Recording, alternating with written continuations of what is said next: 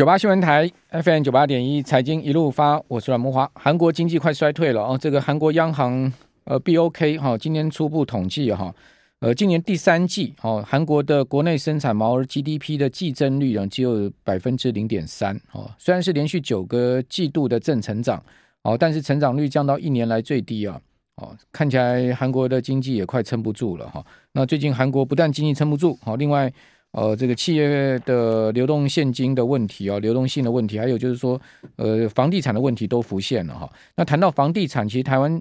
呃，这个房屋的移转哈，已经也出现很明显的趋弱的状况哈。啊，今天最新的买卖移转动数显示哈，九月的建物买卖移转动数呢，呃，仅仅只有二点三八万栋，啊，这个创下二月之后最低的单月记录哈。那去年疫情。呃，影呃，去年疫情影响哈，大概是只有三个月时间，但是今年的移转栋数已经连续六个月哦，不足三万栋，就不到三万栋了。那全年的移转栋数呢，将会跌破三十二万栋，甚至破三十万栋都有可能哦，哦，会创下六年来首次的衰退的情况哦。那这样子的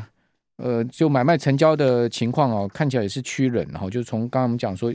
呃，房屋买卖移转的情况可以看到，好，还有企业财报的部分是硬碟大厂 cc ga 公布出来第一季的业绩不如预期，而且营收前景黯淡哈，同时宣布啊，因为呃不确定性还有零件需求下滑，它全球要裁员八趴哦，哦这个八趴人数高达三千人啊，那 c ga 出现的这个净利是年减八十趴。哇，这个比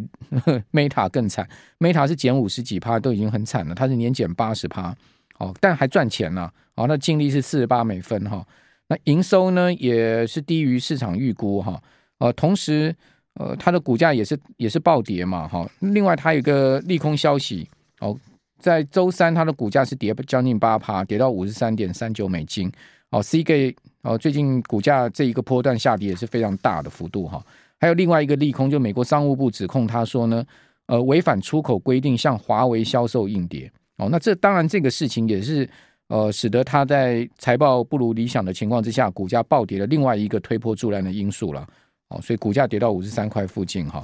好，那我们看到美国联准会是不是真的哈，在下个礼拜会发出啊哦，就放缓升息的这种讯号哦。我们赶快来请教红利投信投资策略部的邓胜明邓副总，邓副总你好。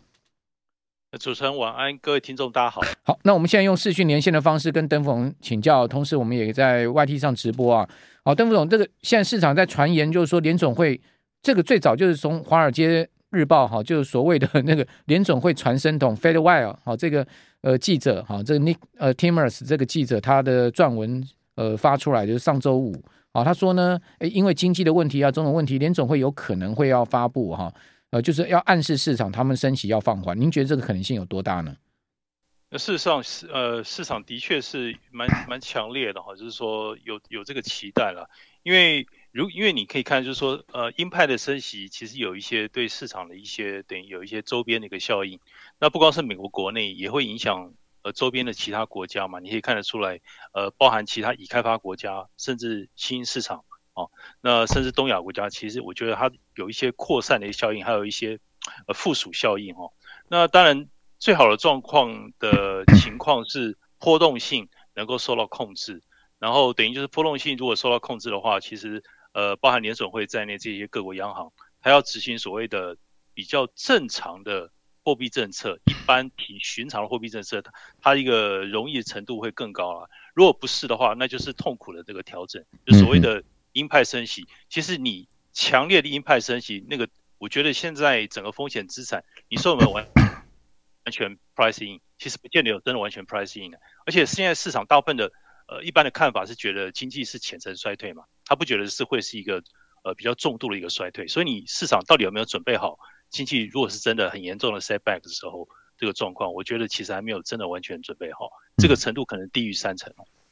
OK，好。那另外有一个先前鲍尔讲到，他最重视的这个所谓殖利率倒挂的指标哈，并不是我们一般讲的两年跟十年期国债殖率的倒挂哈，就是说，呃，两年期国债殖率超过十年期哦，其实鲍尔并不是最担心这个，他其实最担心的就是他曾经讲过哈，就是呃三个月期的国库券的殖利率跟美国十年期国债殖率之间，如果产生了所谓倒挂。哦，那这个其实就是一个非常呃明显而重要的经济衰退信号。哦，那这是鲍尔自己讲的哦。哦，那鲍尔说他最重视三个月跟这个十年期国债殖率，三个月的国库券，好，跟十年期国债殖率之间的一个关系。哦，我们可以看到现在目前最新的哈，最新呃美国三个月的国库券的殖利率呢是四点零七六，那美国十年期的国债殖率呢，哦，目前是四点零六七，也就是说这两个呢现在目前就是呈现倒挂了，也就是说美国三个月期的国库券的殖率是超过十年期国库券的殖率哦。三个三个月跟十年，你可以你可以看到这个差距，这个所谓 duration 哦，存续时间差距有多大的一个情况？居然这么短天期的三个月的国库券的殖率已经超过十年的国债的殖率哦，这这这个请邓富龙来讲一下吧。这个鲍尔今年讲过，他很重视这个指标的嘛？是，我们的确看到这个指标等于三个月跟十年期债息的一个倒挂哦。那倒挂的话，那你可以看得出来，就是说，除非通。当然，就是经济其实有负成长的一个压力哈。但我们知道，今天晚上美国要公布这个 GDP 的三季度的一个初值嘛。那但这个初值的这个数字，一般预估是二点五到二点七附近啊。但跟之前的预估其实已经修正相当多，修正至少一个。那这个状况，那如果说经济呈现某种程度的一个衰退，其实相对也会压抑这个联总会进一步的一个。呃，比较强烈鹰派的一个升息，这部分其实会受到影响，我觉得。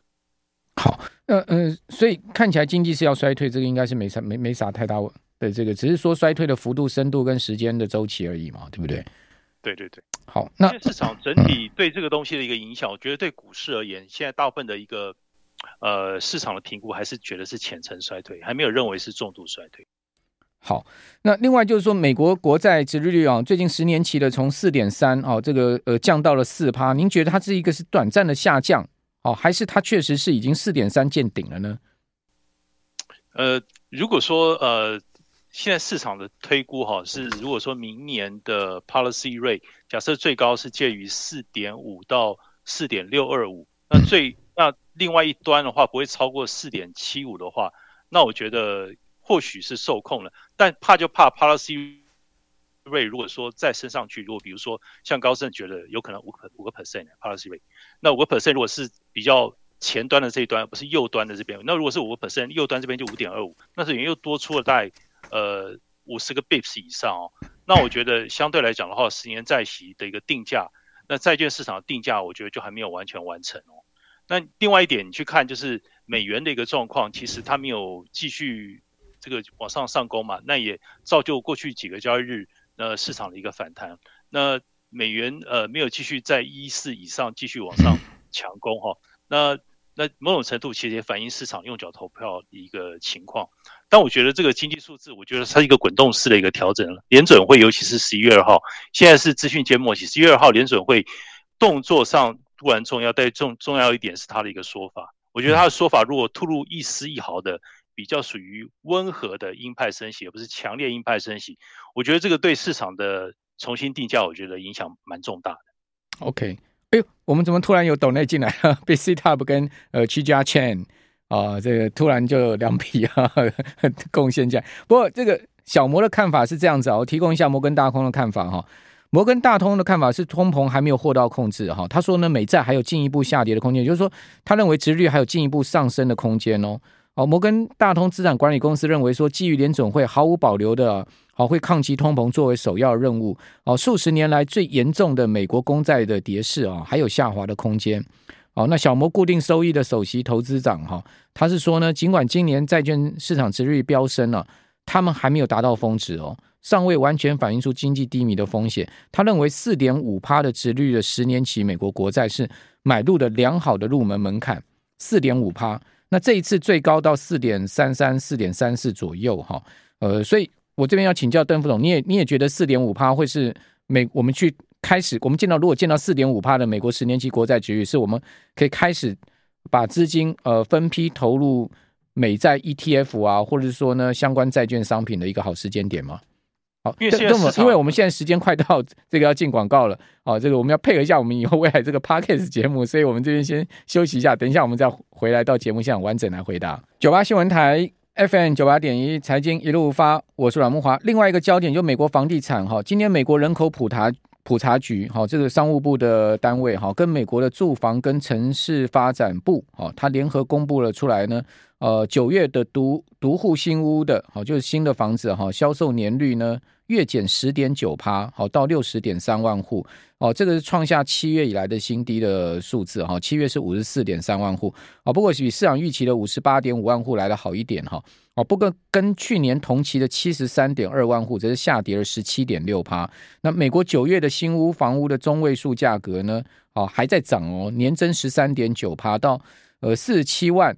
六百块美金，好，这历史次高，好，低于七月的四十七万九千八百块美金，所以也就是说，美国的新屋的中位数价格也有开始在从七月开始在下滑的状况，哦，但是年比还是在上升，好，那我们看到美国的房贷哈，现在已经来到七趴，好，也有人问说，那美国房地产市场会不会崩盘？好，那我觉得如果你一直维持在六趴七趴这种三十年期的 mortgage 啊，三十年期的固定抵押贷款利率，那肯定要崩的了。哦，只是说呢，美国联准会如果很快速的把基准利率往下调的话，那当然这个呃房贷利率也会跟着往下降哈，那这个就可以稳住情势。所以呃，为什么刚刚讲说三个月期的国库券哦，跟十年期美国公债殖利率出现倒挂哦，这件事情会让呃鲍尔或是联准会担忧啊经济衰退哦，而放缓了升息的脚步，这是有可能的。所以下个礼拜我们就会见真章了，因为下个礼拜哦联邦呃这个公开操作。公开市场操作委员会就要召开会议了嘛？哈，就是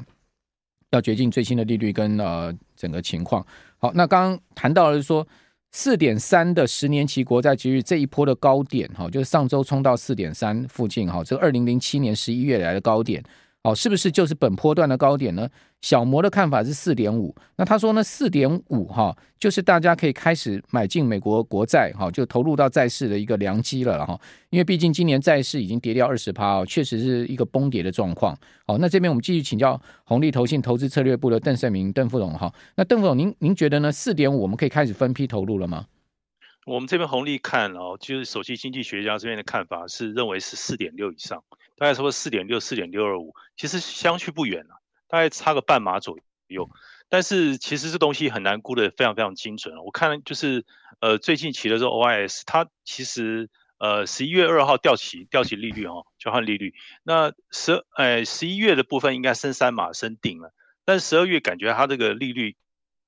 感觉这个机会在往下掉，感觉上其实市场有在反应，就是联总会似乎有点就是。或许他的手不会下那么重，但是我觉得我不是联准会，没有办法代为妄言。但是说真的，他的一个会后的声明其实相当相当重要。那另外，呃，刚刚前面讲到，投行其实有一些看法，觉得是说，呃，这个通膨的数据或许会比大家想象的更为粘着哈。但我个人看法是觉得，其实，呃，粘着归粘着，这个是因为这个服务业的这个数字，它的通膨连结的数字高嘛，哦，那造成它粘着。其实它。也是在退潮之中哈，但是它会呃维持在高档的水准时间比较长。或许部分的投行的看法，觉得到明年二零二三年上半年最高冲击五 percent 这种可能性，那我会稍微打一点折扣。我觉得四点六、四点六二五以上的一个再往上大幅增加的几率，短线看起来比较低一些，供参考。嗯，好。那现在目前最新的美国十年期国债值又升到了快四点一喽，哦，现在目前升了有七个基点之多啊，已经来到了四点零八六，哦，现在目前呢很明显的要开始又好似乎要往上走的味道了哈。好，那这个是在国债的部分。那另外呢，今天晚上那个那个苹果的财报，哦，亚马逊财报，呃，邓总，这最近美国的科技巨头财报频频爆雷啊，哦，这个呃红利有特别看法吗？还有就是呃。呃，您今天要来带来一篇那个呃高盛的报告，对不对？是是是。那财报的部分的话，其实我们呃一直以来就是上半年，其实年初至今哦，一直到大概十月中左右，那整个看起来呃价值股，特别是以标普五百价值股还是胜过成长股啊。对，特别是六月那一次的回档到现在三四个月的时间，明显是这样哦。那周期性股票和防御性股票，它比较没有明显的一个优势和劣势。但是成长型的股票其实一直以来，其实它的 momentum 动能还是输给价值型。我觉得这种价值型股票未来而言，恐怕还是比较强劲的资产负债表的品质的。这类股票恐怕还是比成长股来的好。那成长股，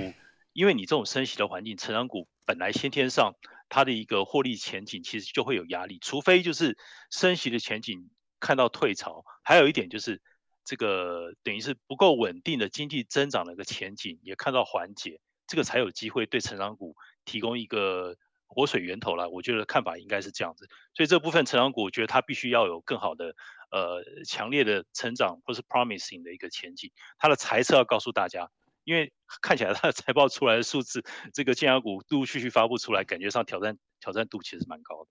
好，那大摩呃怎么看这个 market？现在目前 global market 的 view 是什么？哦、啊，呃，我我哦，对不起，高盛高盛对，是是是，对他其实他是觉得就是说，呃，联总会就是会持续紧缩，那他觉得会比较有可能会缓步的，等于渐进式的紧缩。他觉得这种鹰派紧缩可能会造成。他觉得鹰派紧缩可能会造成这个市场会跌幅太大。嗯，那他最极端的一个看法，可能之前有见报，就是他觉得会跌到两千八百八十八点嘛，就是他这个这个策略是他这样的看法。但他是非常非常极端的鹰派的升息的情境哦。嗯，那而且他觉得那样的状况的话，等于是呃，我觉得几率还是比较低。他如果说是比较温和的鹰派的升息情境，那这样的话，跌幅顶多是回到之前，等于是小小跌破三千四四百点。等于是没有跌幅那么那么重哦，但他有提醒，就是说，即使是这个和缓的鹰派升息这种情境，这个标普五百的反应的幅度现在还是不到四分之一。嗯，他觉得就是市场对这种升息，其实他还是有点看的比较过于这个乐观哈，是过于乐观一点点，然后也过于笃定，就是一定会在明年的一二季之交，等于就是这个 policy rate 就会呃退潮，等于就是见峰顶退潮。然后另外一点，通膨的部分的一个退潮也过于笃定，他觉得其实还是有一定的风险，因为联总会持续这个坚决这个鹰派升息，其实对周边的国家还有对经济的状况，其实都有一些副作用。他觉得这个部分其实要小心。嗯，他的一个结论其实是这样，但他提过很提供了很多的一个论点啊，那包含美美元的部分、汇市的部分，一个综合的举证的一个预估。好，所以他还是对市场现在目前的状况不放心就对了。对对对，他觉得联准会其实会非常谨慎的去看待这个状况，